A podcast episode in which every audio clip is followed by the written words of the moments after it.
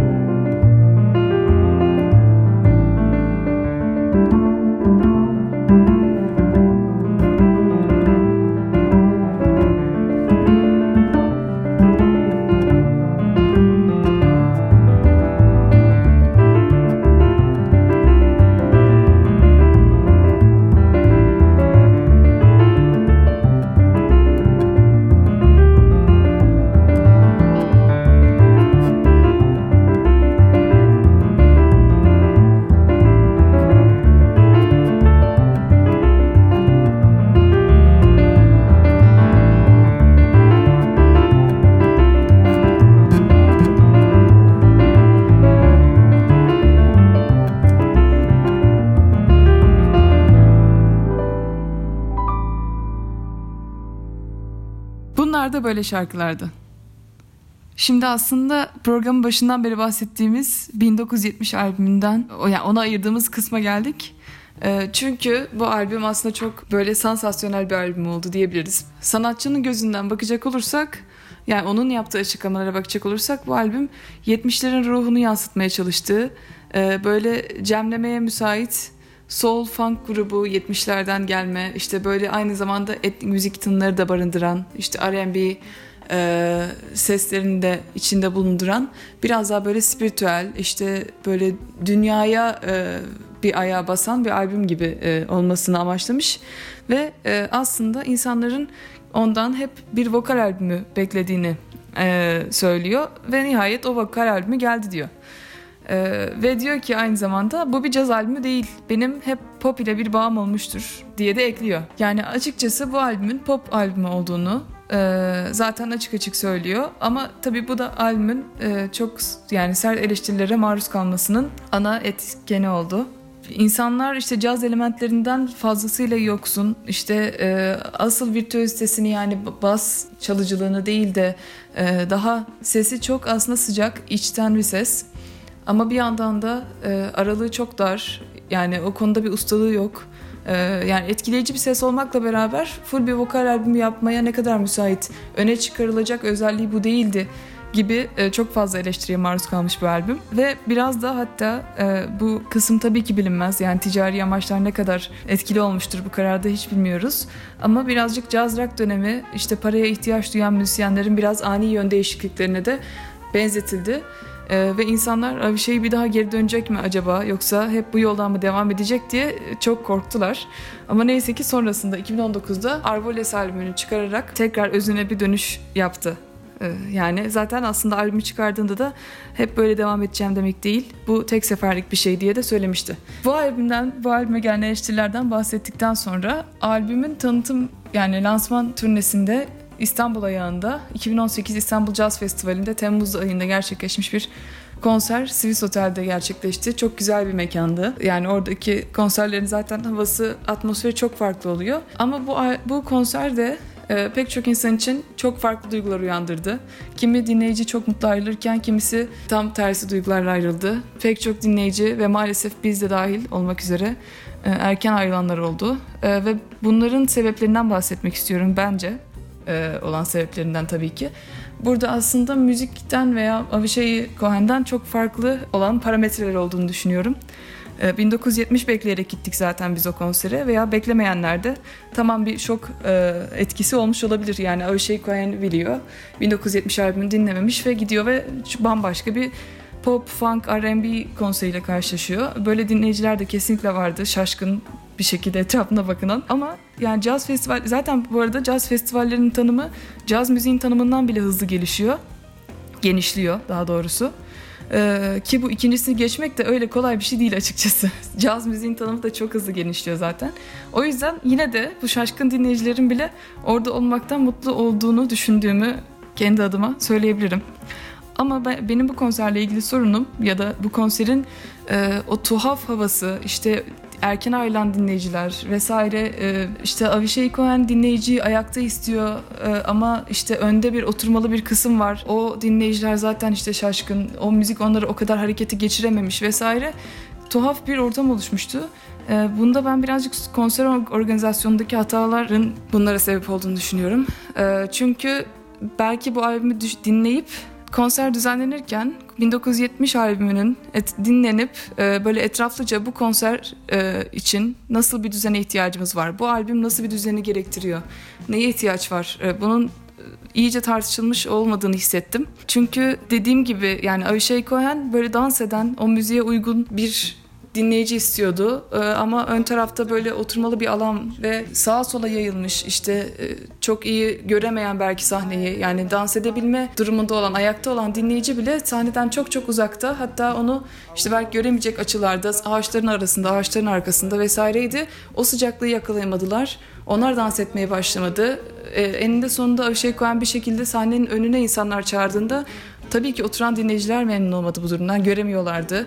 Ama kalkıp dans edecek heyecana da ulaşamamışlardı. Belki müziğin verdiği şaşkınlıkla bilemiyorum.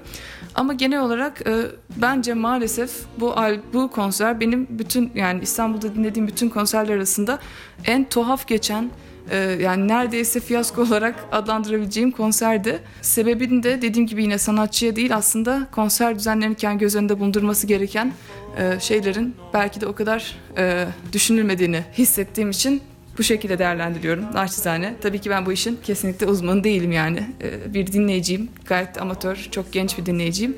Ama benim gözümden durum maalesef buydu. Ben şey demek istiyorum bununla ilgili. Konser düzenlemesi tarafında bir sıkıntı olduğuna katılıyorum. Şu açıdan katılıyorum. Türkiye'de Avishai Cohen dendiği zaman oluşan algı 1970 albümünün konseptinden çok daha farklı. Ve Avishai Cohen dinleyicisi de benim ilk gittiğim konser 2011'deki Lütfi Kırdar konseriydi. Yine İstanbul Jazz Festivali'ydi galiba ya da Akbank Jazz Festivali'ydi. Hani o zamandan beri Avishai Cohen her İstanbul'a geldiğinde iş sanattaki şey konserinden ayrıca 2013'te Alma isimli bir albüm çıkarıyor. Avishai Cohen biraz daha klasik müzik e, ve böyle orkestral konseptli bir albüm. Bestecilik yönünü öne çıkaran bir albümdü. Hani o konser iş sanattaki o Borusan Senfoni ile de galiba ortak. O konser dışındaki konserlerin hepsi İstanbul'daki böyle hareketli hatta dinamik mekanlarda olmuştu. Böyle biraz daha yine Orta Doğu e, şeyine yaslanan, Avishai'nin Orta Doğu etkilen, etkilenmesine yaslanan, o sound'a yaslanan tabiri caizse insanların gerçekten ayağa kalkıp oynadığı konserlerdi. İşte ne bileyim İKSV salondaydı, Eski Babilon'daydı. Zorlu PSM'de olmadı galiba hiç. Salon konseri bile olsa ön sıra kalkıp oynardı. Avishai Cohen konserlerinde. Hani öyle bir hissiyat vardı, öyle bir beklenti vardı Avishai Cohen konserlerine karşı. Ama ben en azından o konsere gittiğimizde 1970 albümünün konserine gittiğimizde her ne kadar 1970 albümünü dinlemiş olsam ve onu bekliyor olsam da yani sahnede de öyle bir şey görmeyi çok beklemiyordum. Türkiye'deki Avishai Cohen algısına çok aykırı. Çünkü öyle bir şey var yani. Standart bir Avishai Cohen konseri var. Tabii evet İşte öyle gidersin hani Seven Seas çalar, Nunu çalar, Remembering çalar, Dreaming çalar. İki oynarsın. Çıkışta da Motherless Child çalar solo falan. Hani böyle bir şeyi var. Geçmişte toplam 8 tane konserine gittiğim için Avishai Cohen'in bu formülü size çok detaylı anlatabilirim. Favori Avishai Cohen konserim şeydi ama. 2017 Şubat'ta üniversiteden bir arkadaşımla İngiltere'deki BBC orkestrasıyla konserine gitmiştik. Avishai Cohen'in. İzlediğim en güzel Avishai Cohen konseri oydu. Barbican Hall'da. O zaman biraz çok konuştuk bu sefer. Avishai Cohen müziğiyle sizi baş başa bırakalım. Güzel dinlemeler. Güzel dinlemeler.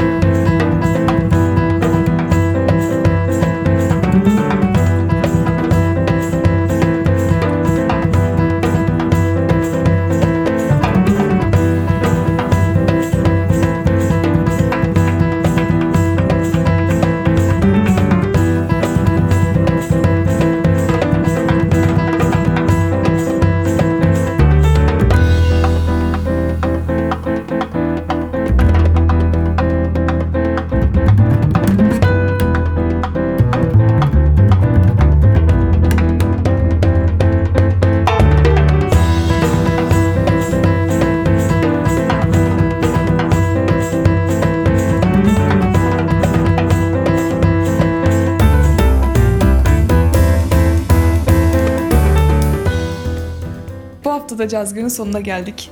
Bizi dinlediğiniz için çok teşekkür ederiz. Bizi Radyo Cazgır Instagram hesabımızdan takip edebilirsiniz.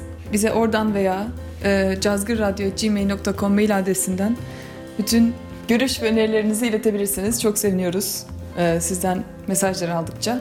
Bu programı, geçmiş programlarımızı ve bundan sonraki programlarımızı Spotify, Google Podcast, Apple Podcast başta olmak üzere bütün podcast platformlarından dinleyebilirsiniz. Bizi dinlediğiniz için çok teşekkür ederiz. Ben Ceren Kocaoğullar. Ben de Yiğit Soner. Sizi seviyoruz, sevmediklerimiz hariç. İyi hafta sonları. İyi haftalar.